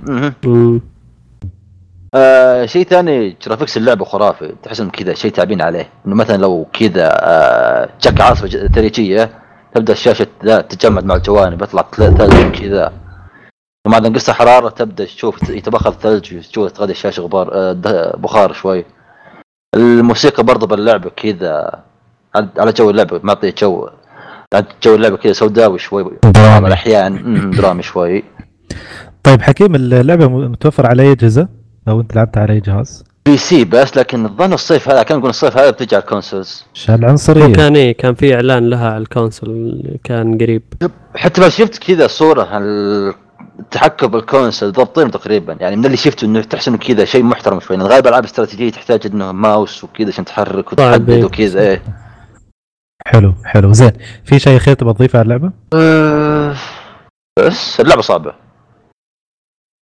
مو بالعاده الالعاب هذه يبغى لها طوله بال طوله بال صح تقعد تتحمل تحفظ لك تخزينه وش اسمه وتسوي قرار مصيري وتشوف ايش يصير معك اذا ضبطت معك ولا داير اي لان يعني مساله انك تخاطر بعدد ساعات لعبتها على حساب انك تسوي قرار واحد مره ما يسوى فلازم باك اب دائما موجود انت لاحظ انت قلت عدد ساعات ولا قلت عدد مواطنين يا عمي مواطنين حرقوا انا خلص يومي وانا قاعد العب اللعبه طيب حلو قبل لا ننتقل للفقره التاليه في واحد انا بسمع صوته اليوم في واحد من زمان انا ما سمعته يراجع لعبه هو هالشخص هذا عاده اذا بيراجع لعبه يا بيسب يا يمدح يطلعها لين فوق نشوف اليوم حضرنا شيء يطلع خمبوش موجود ما عليك خمبوش انا قريت لك كلام كتبته من فترة في الجروب وكنت اتريا الفرصة المناسبة بحيث ان انا اسمع منك تفصيل اكثر عن النقطة هذه اذا ما كنت غلطان انت كتبت Devil May Cry 5 ممكن افضل لعبة في التاريخ او افضل لعبة هاكن سلاش في التاريخ افضل لعبة اكشن لهالسنة زين يعني خبوش شو اللي خلاك يعني تقول هالكلام ليش شوف على مر السنين يعني من ايام Devil May Cry من بديناها على ايام سوني 2 لين الحين الجزء الخامس هذا جزء واحد بس قدر يجيب لي نفس الحماس اللي حصلته في Devil May Cry 5 اللي هو كان Devil May Cry 3 الله ايام سوني 2 الله. كان صراحة بالنسبة لي توب أكثر جزء صراحة وايد حبيته يعني من جيم بلاي من قصة من شخصيات أقدر أموت بسلام الحين فالجزء الخامس سوى نفس اللي سواه الجزء الثالث وأكثر عافية يعني اللي بقولك يا حتى الحين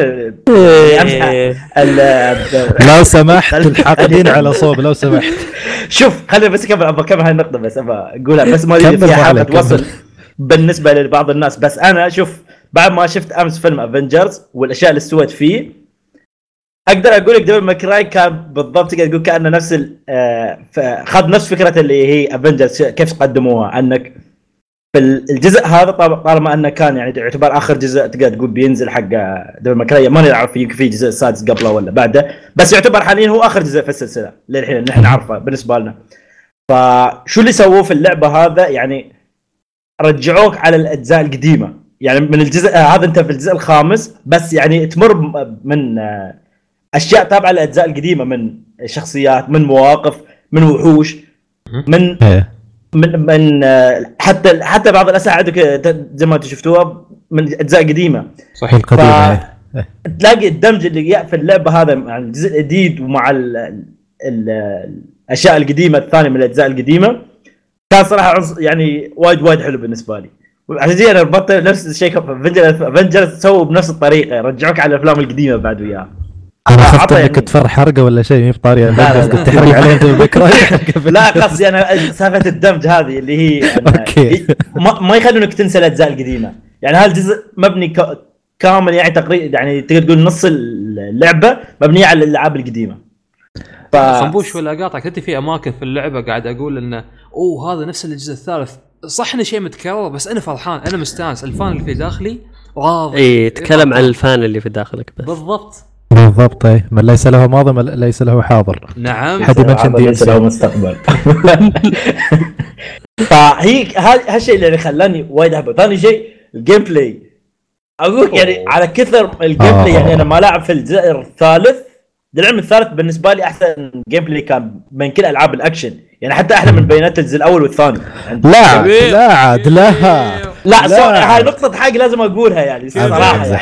امزح يعني الجيم بلاي كان يعني شيء غير طبيعي في الجزء هذا، خاصه انه اعتقد تقول كانه نفس يعني السيستم او النظام نفس الجزء الرابع، بس الجيم بلاي تقدر تقول الجزء الثالث.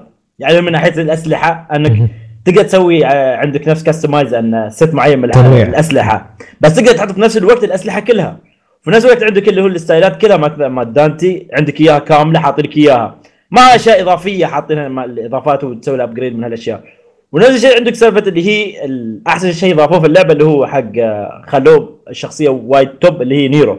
في الجزء الرابع كنت كارهنا بس مشينا فيه في الجزء الرابع، بس في هذا الجزء صراحه كان مكسر رهيب جدا كسر بسبه بس هاي الايد مالته. الايد زين سؤال خمبوش قدامك يت على طاري نيرو والايد اللي عنده ما ضايقت فكره ان عشان تبدل بين الاسلحه مثلا او تدمج عفوا ما تقدر تدمج بين ضربه السلاح والكومبو وبين الارم، يعني لازم تبدل الارم بعدين ما ادري كيف هي انا فاهم قصدك اللي هي ان انت حتى الايد ما لازم تستعملها او ان تكسرها على اساس انها تبتي بالايد الثانيه، بس الايد القديمه بس معناها بتروح عنك. بهالطريقه هالشيء ما ضايق يعني هو ضايقني شوي لانه ويست اوف ريسورس. يعني انا وايد في الالعاب احب اسوي ادخر الاشياء هذه ليه تعرف للضرب الاخير واخشى ما استعملها حتى، بس ان مضطرين في هالجزء يعني. واللي كان اللي مزعلني اللي خلاني عصب اكثر اللي هو في البارت الاخير من اللعبه عنده نيرو بيحصل شيء نفس شيء جديد حقه. المشكله الزر اللي يخليك تسوي هالشيء هو نفس اللي يخلي يعني كان بالنسبه لي كنت استعمل نفس الزر اللي هو يكسر الايادي مالته، فكنت جالس اكسر عقوق ايادي بشكل غير طبيعي وما ادري لين ما استوعبت بعد خيب انا شو سويت. اقول خلاص واصل المرحله ما بعيدها قلت شو نسوي لا حول ولا قوه كملت فيها.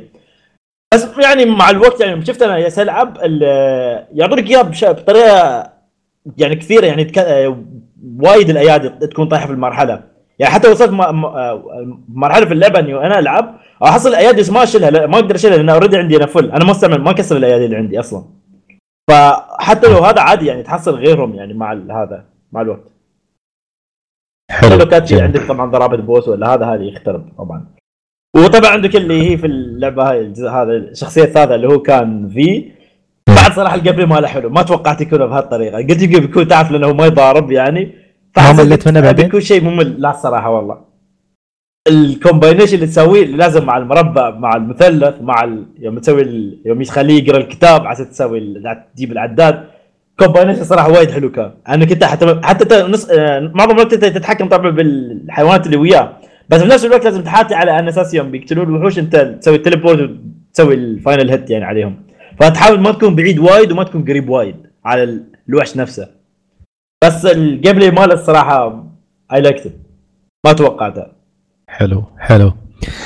اي حلقه سجلنا فيها قبل عن ديفل ماي كراي 5 ملغيه، لا تسمعونها، تسمعونها الحلقه بس كلام خنبوش. اي شيء قال الحين خل انا ما اعرف اذا هذا دمرت اللعبه ولا قلتوا كلام سلطان سباها سنه وين.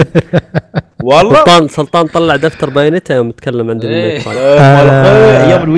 انا حقاري، انا لازم اسوي بالانس. خل سؤال، لا قبلها سؤال بس حق اساس انا اعرف شو السالفه. زين انت بالنسبه لك من ناحيه الجيم بلاي شو تشوفه احسن، ديفل ماي كراي ولا بايونيتا؟ ديفل ماي كراي الحمد لله. اي اي اي كلام كنت اقوله عن بايونيتا قبل ترى مزح، يعني مجرد محاوله تحرش لاكثر. اوكي عيني بعينك. حتى حكيم اللي ما كان معنا يدري. لا تسمع كلام العذار، اسمع مني انا.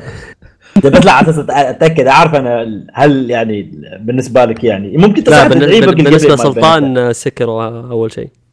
لا اكيد هذه ما فيها منها سكرو حبيب القلب، صار ما حبب يحبها. تعرف مبروك خلصتها ما قلت. طيب خمبوش شو اسمه في يعني بربط خبر طلع قبل امس وقبل 3 ايام تقريبا. بلاتنم جيمز طلعوا وقالوا ان بايونيتا 3 بتكون مختلفه عن بايونيتا 1 و 2. رؤيه اللعبه تغيرت، رؤيه الشركه تغيرت بالضبط. انا مثلك اتمنى.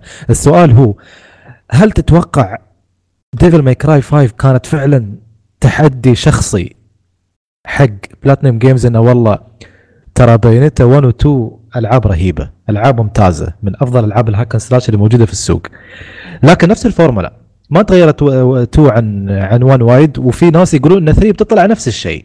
فهل تحس ان 5 رفعت المعيار وايد بالنسبه حق بايونيتا 3؟ شوف ما اتوقع رفعت المعيار، يعني للعلم ديفل ماي كراي على كثر الاشياء اللي فيها الضر 5 للعلم ترى القبل مو بتغير وايد، ترى اللي تحسه غير وايد اللي صوره اللعبه الجرافيك الكومبو ترى تقريبا 90% في اللعبه نفسها. الكومبو مال دانتي ونيرو تقريبا 90% نفسه ما تغير، مع اضافات جديده حركات جديده مع ستايلش اكثر.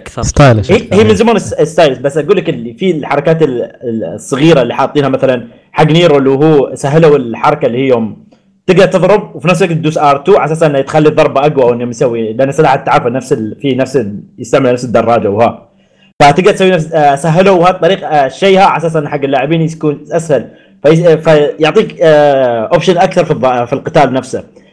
بس ترى القبل ما تغير ليترلي، لو تروح ديفل ماي كراي 4 وتسوي الحركه تقوم تسوي هالحركه، بس انا الحين تايمينج معين يبالا كان على اساس ان تسوي الحركه هذه بالضبط.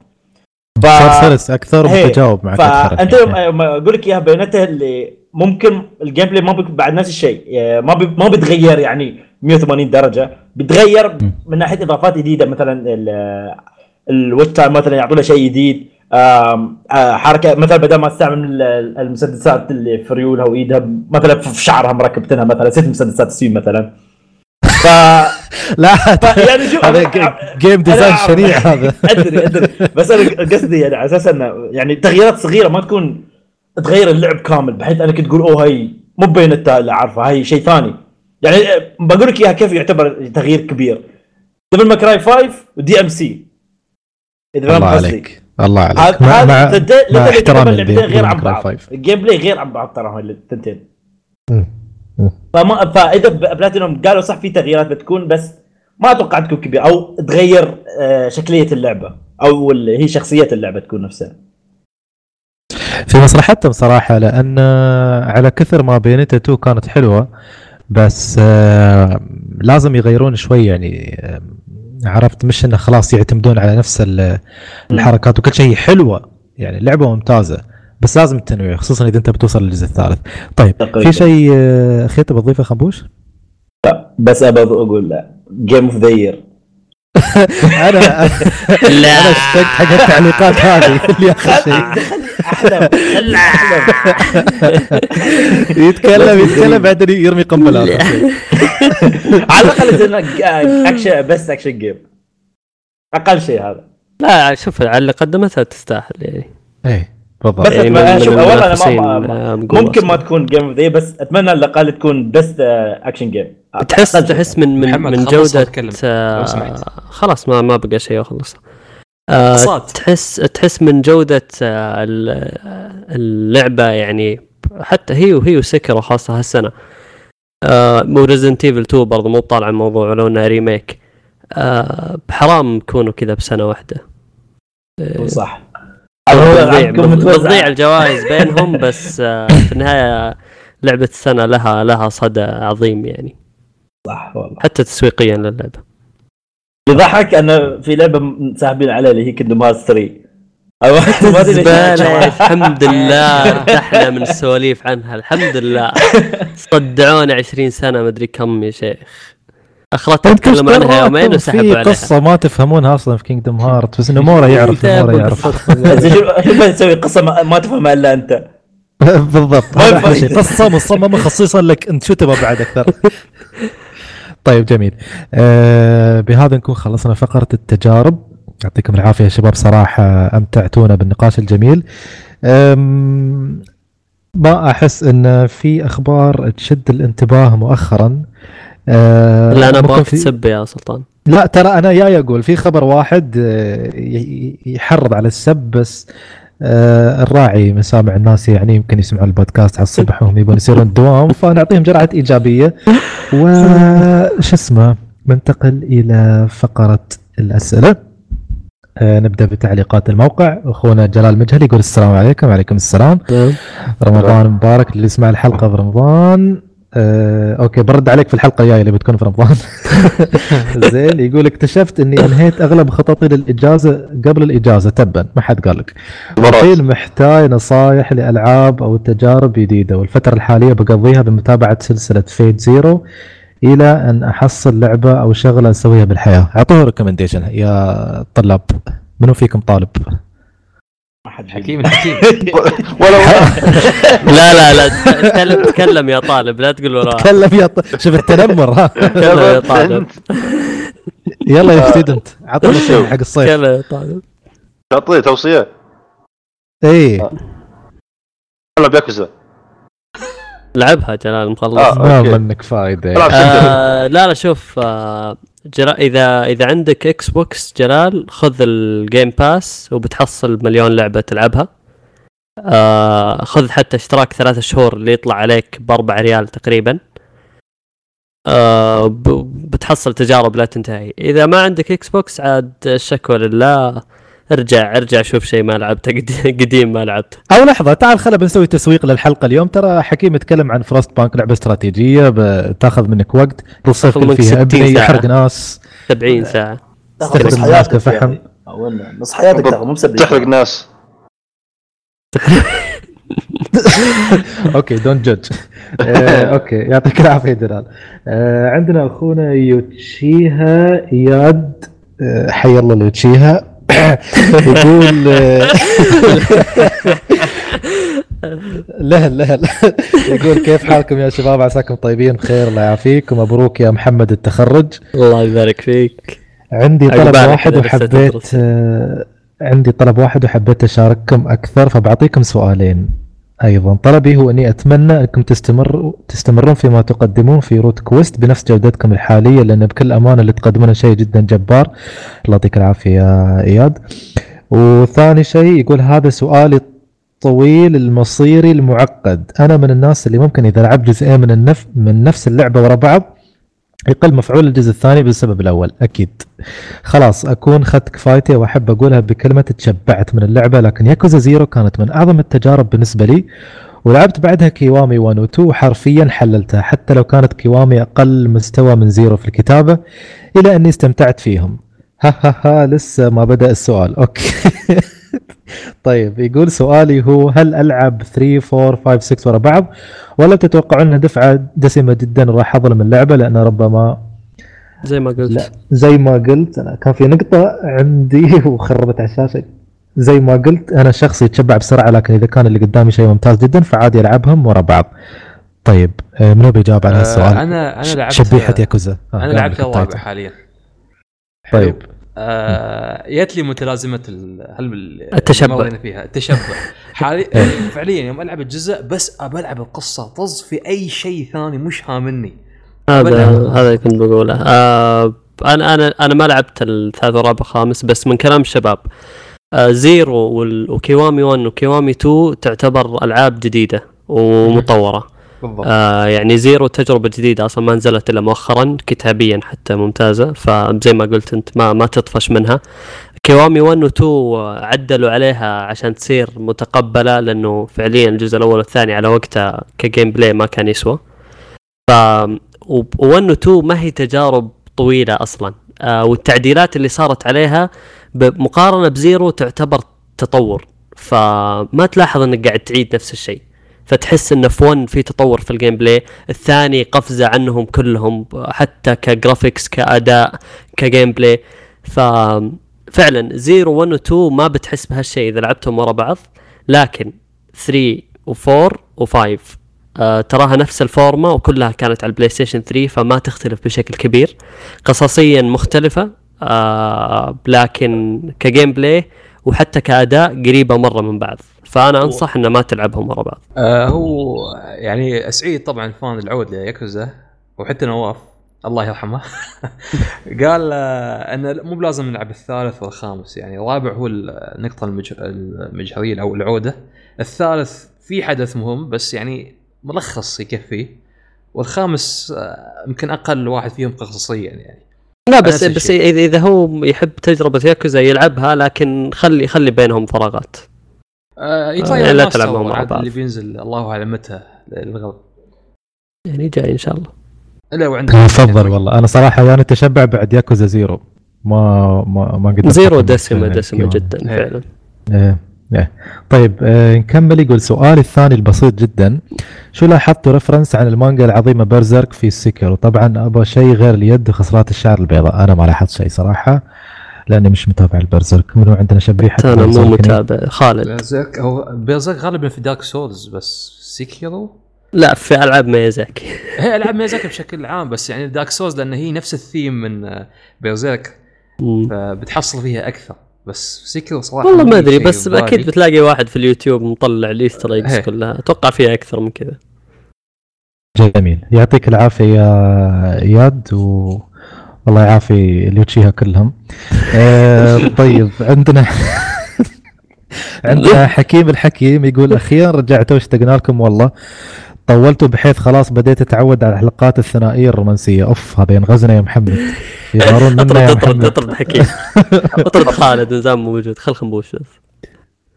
يقول الزبدة أسحب كلامي سابقا بعد ما شفت عرض بوردرلاندز 3، واضح أن في تطور في اللعب وميكانيكياته، الحين أقدر أقول أنها تنافس ريج 2 من ناحية اللعب. أنا شفت العرض عادي يعني، ريج 2 ما أدري، ريج 2 أقرب لكونها دوم من أنها بوردرلاندز. بوردرلاندز حتى نظام أمش ولوت وكذا. إيه بوردرلاندز لعبة عالم مفتوح، لعبة لوت شوتر لوتر زي ما يقولون. لكن ريج أتوقع كونها جيم بلاي مركزة أكثر، ما هي لعبة شوتر يعني، أكثر من كونها لعبة جيم بلاي. نفس دوم، أشبهها كثير بدوم، لأن دائما العروض اللي فيها دائما حاطين لك اللي بدك تقطع فيهم وتسفح فيهم. هذا قد فارك. أتوقع أنا بالنسبة لي أشوفها ميكس ما بين عوالم فار كراي وجيم بلاي دوم، أكثر من كونها يمكن بوردرلاندز عشان الرسومات السيل شيدد هذه تحسها قريبة منها. حلو. يقول الأسئلة متى تقول إنك عطيت اللعبة فرصتها وحان الوقت إنك تتركها؟ عن نفسي إذا حسيت إنه خلاص يعني، سواء كانت 10 دقائق، نص ساعة، ساعة، سواء كانت أساسن كريد بلاك فلاج يا محمد وحسيت إن اللعبة ما تناسبني، فهي ما تناسبني، مش لازم أكمل 2 ساعتين ولا 3. اللعبة ما تناسبك غير إن اللعبة سيئة. هو قال تناسبه أظني يعني ولا؟ لا يقول متى تقول انك عطيت اللعبه فرصتها وحان الوقت انك انت تتركها، خلاص ما فيها فايده. شو رايك خالد؟ على حسب اللعبه طبعا، تفرق على مفتوح ولا خطيه. يعني في الالعاب الخطيه والالعاب الار بي جي عندك الاشياء الفرعيه، لو اللعبه صدق حبيتها يعني وعجبت فيها لو للحين ابي العب زياده عندك اشياء فرعيه دنجن وكذا كذا، وممكن التروفيز تساعدك ان تكتشف في اشياء انك ما عرفتها نوعا ما يعني. فاما العاب خطيه يعني السلام عليكم وعليكم السلام خلصت اللعبه ما في شيء يمين لا بس في صعوبات نفس ريزنت ايفل، في صعوبات ثانيه تزيد لك مثلا تفتح لك اسرار، تفتح لك اشياء ثانيه زياده عندك. ف بس في النهايه لك انت يعني محمد لك انت لو شبعت من اللعبه خلاص شبعت، بس لو تبي تلعب زياده عندك هالاشياء. انا اتوقع انه كان يقصد من ناحيه انك اعطيتها فرصتها انك ما تكملها اصلا. مو الالعاب اللي تخلصها وتكمل فيها اشياء جانبيه انك تخلصها 100% بلاتينوم. لا ما يعني ما ادري، انا احيانا يعني انا اذكر لعبتين هي اللي تركتهم، Lords of the Fallen او سادة الساقطين عشان سادس ومافيا 3. Lords of the Fallen كنت مره معطيها وجه عشان ما اخذها فورمه العاب سولز، لين جاني فيها ايرور وراح مني جزء من التختيمه حقتي وحذفت امها، قلت والله ما عاد العب. يعني جات من اللعبه اللي اصلا انا كنت مره قاعد اتغصبها، لاني من النوع اللي ما احب اترك شيء يعني وانا قاعد العبه في النص، فحتى لو كنت خلاص سبيد رن واخلصها وانتهينا. ما فيها نفس الشيء، كنت مره مهتم بالقصه وبس قاعد احس اني قاعد اتغصب بالجيم بلاي، وجاني فيها نفس الشيء، جاني فيها ايرور يمكن 3 أو 4 مرات ورا بعض في نص مهمه اساسيه، وحذفتها وقلت لين يصلحونها ولا ما لي رجعه. الايرورات هذه اللي كانت تطلع لي لو صارت لي فريدد كنت سويت فيها نفس الشيء. اللي بتحس اذا حسيت كذا انك خلاص قاعد تتغصب اللعبه. انا من النوع اللي ما احب اترك لعبه في نصها، بس في ناس يقول لك خلاص اذا وصلني شعور اني احس اني قاعد اتغصب اني العب اقفل اللعبه وخلاص. بالضبط. بالنسبة لي إذا حسيت اللعبة هي من نوع الألعاب اللي أشغل الجهاز عشان ألعب أكملها، هذه خلاص تروح من التوب على طول. عاد آخر شيء يلي مع كينغدم هارتس، ما عارف كيف الناس تلعبها صراحة. اللعبة فلاشي بشكل مميت جدا، اللعبة خايسة لما أدري ليش تلعبونها. خلاص في ناس يكملوها يبون يدرون وش 10 سنين منتظرين عليش، بس والله ما قدرت اكملها صراحه. القصه ما كنت فيها اي انترست، لانه ما اعرف معني شفت ملخصات وما فهمت اي شيء يعني كل شيء. مشكله فيك، لا تحاول ما حاولت يعني كل شيء راجع نفسك. والجيم بلاي فلاشي يعني جدا جدا، بس زر واحد ولا زرين. طيب حكيم يكمل يقول ونروح شوي لأوف كويست بدون حرق. ايش رايكم باخر حلقه من اتاك اون تايتن؟ ان شاء الله اذا الشباب سجلوا الحلقه القادمه من اوف كويست يتناقشون ان شاء الله. بس ردوا عليه مسكين ممتازه ولا جيده زي يقولوا ما شفتها انا من شاف ناسي انه نزلت الحلقه. والله تفضل والله خمبوش نزلت الحلقه موجوده على الكمبيوتر عندي اياها، بس نسيت انا يا طالع عشان راح طالع ون بانش مان اكمل انميات ما السيزون الماضي وهذا ما خلص شيء. اما تاكل صراحه وقته غلط الحين، وقته غلط. معذور يا خمبوش. مين شاف الحلقه؟ طيب انا شفت الحلقه، بس انا شايف المانجا فاعرف شو بيستوي، بس الحلقه كانتاج يعني كشيء فاخم. الموسم هذا معلش الموسم هذا اقل انتاج شوي. بس إيه؟ الموسيقى المستخدمه في الحلقه طريقه هذا كشيء كان ممتاز حقيقي. انا الحلقه الاولى بس الله اعلم عاد هو يتكلم عن الحلقه الاولى، ترى ما يتكلم عن الموسم كله. لا قصدي هذا الانميات بشكل عام يوم يبدا سيزون جديد اول حلقه يكون دافعين عليها مبالغ غير اسطوريه. الانيميشن طار. تعال شوف الحلقات الباقيه. لا بس تعرف اللي تحسها تكون تايتن اساسا يعني ضمنين فانزاتهم متابعيني. طيب جميل، ننتقل للتعليق اللي بعده من هيوج علي المسلم. يقول I'm back welcome back علي. للأسف للحين ما سمعت حلقة 219 لكن قريبا بإذن الله. قاعد يفوتك وايد صراحة حلقة الثنائي الرومانسية عقولة حكيم أحلى حلقة هالموس. يقول أول شيء عندي اعتراف، مؤخرا صاير ألعب ماينكرافت لسبب ما، والصراحة ما في لعبة تنافسها في ألعاب الجوال. ما زلت أتذكر أول ما نزلت كانت التحديثات تنزل لنا بالقطارة وكنا نتحمس مع كل تحديث، لأن اللعبة كانت تصير أقرب لنسخة البي سي أكثر فأكثر. كانت أيام جميلة. الصراحة ما عندي اطلاع على نسخة البي سي وما عمري لعبتها بجدية، لكن نسخة الجوال تطورت كثير واتوقع وصلت للبي سي، فاللي وده يلعب ماينكرافت يلعبها بالجوال احسن له وارخص ب 75% من البي سي. يوه ماينكرافت، شو اخباري ماينكرافت؟ والله وسعت صدر يعني بالنسبه لي العبها ولا العب فورتنايت صراحه. صح. يقول اخيرا بعد طول تاجيل بدات العب باير، والصراحه كشخص اهم شيء بالنسبه للقصه مستمتع فيها، وخصوصا العالم الرسم واللور. يا اخي ودي شفتها في الجيم باس وتحمست اني العبها صراحه. هم اللي سووا باير سووا لعبه قبلها يا اخي انا كنت مستانس عليها، ما اذكر شو هي. نار ها تسونر ولا غلطان؟ لا تسونر. اوه باير. لا لا لا كيب، عرفت باير من هذه اللي مسوين تيزستر. اوكي اي عرفتها. لا لا مو باير اللي شفتها انا، اللي شفتها ثانيه والله نسيت اسمها. ما ادري. كمل التعليق. نحاول بس اتذكر لعبه لانه نفس الستايل. يقول اتمنى استمر فيها وما اتركها مثل العاب المطور السابقه، كلها كانت جميله لكن توصل لمرحله تحس فيها بالملل لسبب او لاخر، لكن هذه اشبه بفيجوال نوفل فصعب تحس بالملل لان القصه تمشي باستمرار، ومو مثل الالعاب السابقه اللي كنت احيانا اضيع وما اعرف ايش المطلوب مني او وين اروح. الجيم بلاي فيها ممتع جدا ومتحمس اخلص القصه وادخل الفيرسس مود عشان اسوي بطوله صغيره في البيت، واضح بيكون في جلد واكيد انا بفوز لاني خبير فيها.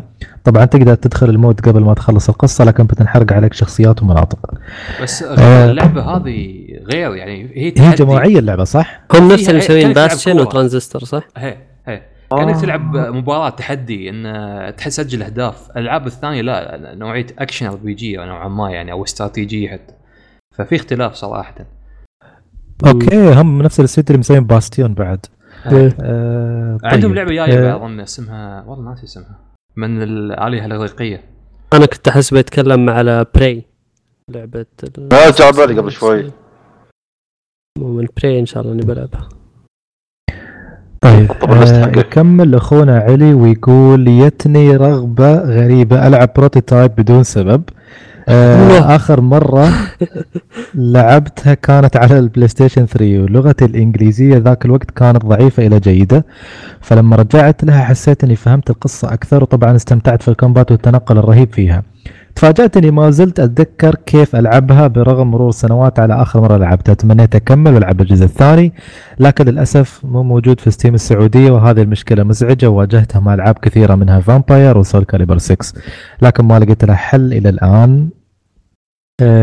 كان ابيكس لا رودكوست لا يشجع على هذه اللعبات. انت انسان غير اخلاقي يا عمي. اخلاقي الحين. طيب يقول كان ابيك ستور هو خيار الاخير بعد ستيم. وهذا كيف تنطقونه؟ جوج ادري جيمز جي او جي جي او جي جوج. لكن للاسف حياتي انت، لكن للاسف حتى يوم نزلت عليه فامباير ما نزلت عندنا. اتوقع هذه الالعاب ممنوعه بالسعوديه والله العالم. خمبوش حكيم ايش تسوي؟ انا فتحت له حساب روسي برضه رساله ارخص من السعودي. كيف تشتري منه؟ لا واضح روسي. لا عين بس كان فتحته قرو شوي، تحط VPN على المتصفح الحالي ثم VPN على الجهاز الحالي ثم عاد ما ادري، بس كانت قرو شوي.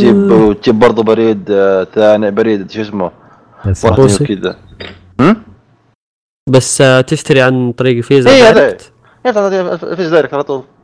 اوكي يا رجل الواحد يشتري الالعاب بهالطريقه يحس انها خارج على القانون يا اخي. الا لعبه على تفريج والله ما ادري اشتريها بالنهايه. لا خالد يتحرش يا اخي والله عوا راس يا اخي اقسم بالله. خبرهم ما يفهمون. قال لك الماستر ريس تفضل في ماستر ريس يتلتهه كله عشان يحصل لعبه. طيب ما يسوى والله. ايه والله. طيب يقول لاحظت ان اكثر لعبه لعبتها بستيم هي نيو لانك مازوخي اللي كملت فيها 48 ساعه الى الان. بعدها كينجدمز اوف امالور ريكنينج اللي كملت فيها 45 ساعه. اما المركز الثالث فهي الحب دارك سولز ب 34 ساعه. بس 34 ساعه كنت اتوقع انك بتقول هالشيء. بس يا اخي الرجال شبع مازوخيه خلاص. جيم اون يو. لا انا بقول انه يمكن لعبها على البلاي ستيشن وقضى فيها 600 ساعه. زين يكمل الجزئيه الاخيره ويقول سؤال: لو اعلنوا عن لعبه ذا افنجرز كيف تتمناها؟ امثله قتاليه، مغامرات، ار بي جي، بطاقات. اردي اصلا قاعدين يشتغلون على لعبه افنجرز الحين اذا ما كنت غلطان حق السويتش حق النينتندو. اللي هو اللي يسوين باتمان، شو اسمه الاستديو استغفر الله؟ روك ستدي اظني ولا لا اللي اتذكره كان استوديو كريستال داينامكس بعد ما خلص من توم برايدر وسكوير انكس ماسكه موضوع ذا افنجرز الحين. يعتبر مشروع ضخم. ايش اللي كان النينتندو جاستس ليج؟ هو نفسه مارفل. لا مارفل اللي هي نفس دانسي وورير. نفس دانسي وورير اوكي.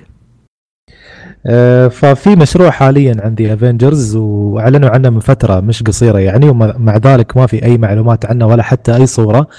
فهو واحد من اثنين: يا فلوب يا ايش اسمه مشروع ضخم ومحتاج منهم وقت. فعني انا مثلا اذا بتسالني كيف باللعبه تكون واضح يعني ثيرد بيرسون اكيد يعني ما ابغى تكون باي منظور ثاني. وتكون ما ادري اذا لعبه عالم مفتوح خلوها هاكن سلاش اي جس. يمكن هاكن سلاش بتطلع حلوات. بحس انها اكشن ادفنتشر احلى من هاكن.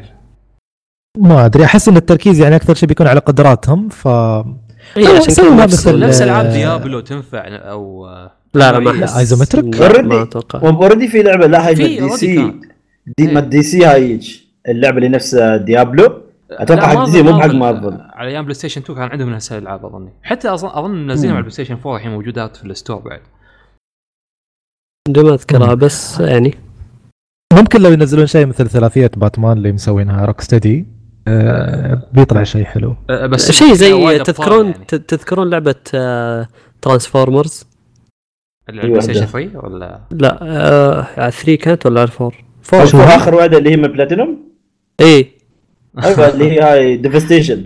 ايوه اتوقع اسمها كذا شيء كانت اكشن شيء قريب منها فكره صح. ايوه تكون اكشن بعد هاي اللي اكشن ادفنتشر اتوقع بحيث انه يكون على الاقل في قصص شخصيات يعني.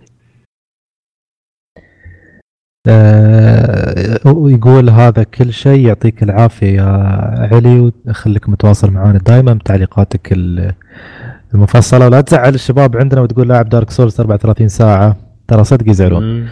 هو نص صفر يا اخي بس انت ما نص صفرين تقصد. طيب ننتقل الى اخونا كريبي باستا. اهلا وسهلا. يقول كونيتشيوا ميناسان. بداية حاب أشكر سلطان ومحمد على إجابتهم للحلقة اللي قبل الماضية. حاضرين. وثانيا حاب أخذ رأيكم في شيء. أنا كوني تخصصت مخرج ومطور ألعاب، أنا راح أقتبس منكم كم شخصية فيكم الكاركترز اللي راح تكون شخصياتي في مشروع التخرج بإذن الله. فأعطوني صفات فيكم تخوف وتزعج الآخرين وتعصب الواحد، وشكرا لكم ولا تحرمونا من دعواتكم اللي بالنجاح والتقدم. يا اخي ذكرني بواحد يقول هالشيء. تنمر. والله لا تنمر هذا حق منو بالضبط؟ محمد مازوخ. اي حد ما عمري تنمرت على احد. بالضبط. اعطوه صفات حقيقيه مو صفات من عالم افتراضي يا شباب. ايش فيكم الحين؟ اذا بنعطيه صفه الخالد شو بنعطيه؟ وغباء اي شيء. امريك تنمر انا يا كلب. طيب وحكيم ها تناحى ما سمعت ما ادري الشخصيه هبله. ما اقدر صفات حكيم ما اقدر اقولها قدام العلن. تعال لي خلاص. طيب وخمبوش ما عنده الا كلمه واحده اللي تستهبل. هذه الشخصيه اللي باك تطلعها. تعال ما اتكلم والله ما ادري جاب يعني. كيف المفروض تعرف انه الجواب المفروض كل حد يقول المفروض هو يعرف.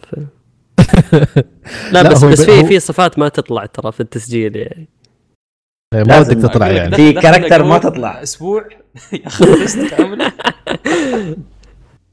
بتصدقني بندخلك الجروب عندنا يومين انا اعطيك 48 ساعه ندخلك الجروب. عطنا شيء سلطان عطنا شيء يعني انت في نفسك تشوف ان يعني انت تدري ان هذا شيء يزعج الناس ثانية. شيء واحد. انت سألتني سؤال حلو، تدري ليش؟ لان انا الاشياء اللي اعرف انها تزعج الناس احب اسويها. وانا نفس الشيء ترى، انا نفس الشيء بالضبط. فلا تسألني. وغالبا اللي يعرف شيء مزعج فيني يعرفه بدون ما اقوله يعني. طيب ننتقل، لا وين ننتقل؟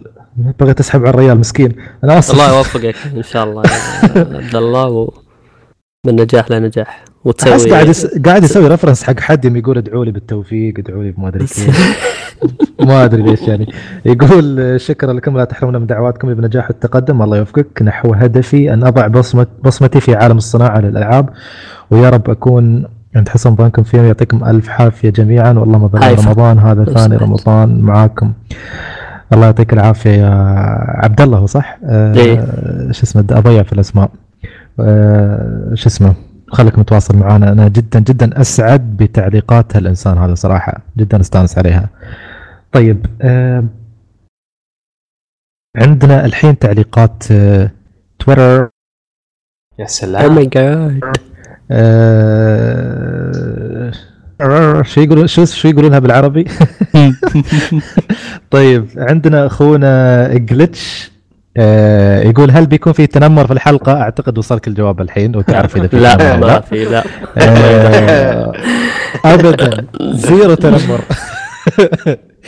أخونا عمر يقول حاطين الحضور 5 وفي النهاية نسمع 2، في واحد قاعد تسمع الحكم واحد موجود.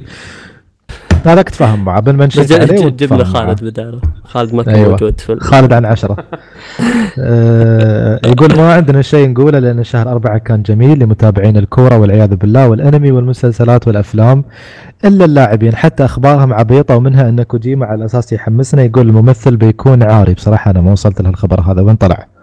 بعد ما شيء اسمه الثاني، شو اسم الممثل اللي جابه حق اللعبه؟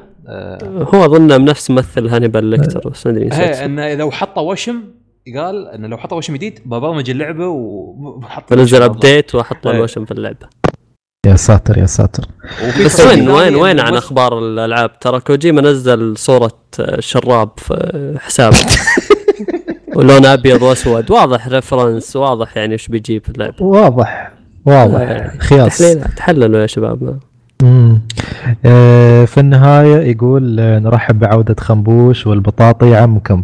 نرحب بعودة خمبوش والبطاطي ياكل. شفت نمرون علي يا عمر، شفت كيف. عندنا ساكوما جن يقول هو أنا من زمان علقت، فكيف الحال؟ طيبين الحمد لله الحمد لله. وين مشاري تعال شي خويك مشاري. عندنا تنمر على المتابعين. اسمع حكي بضحك، اسمع الضحكة.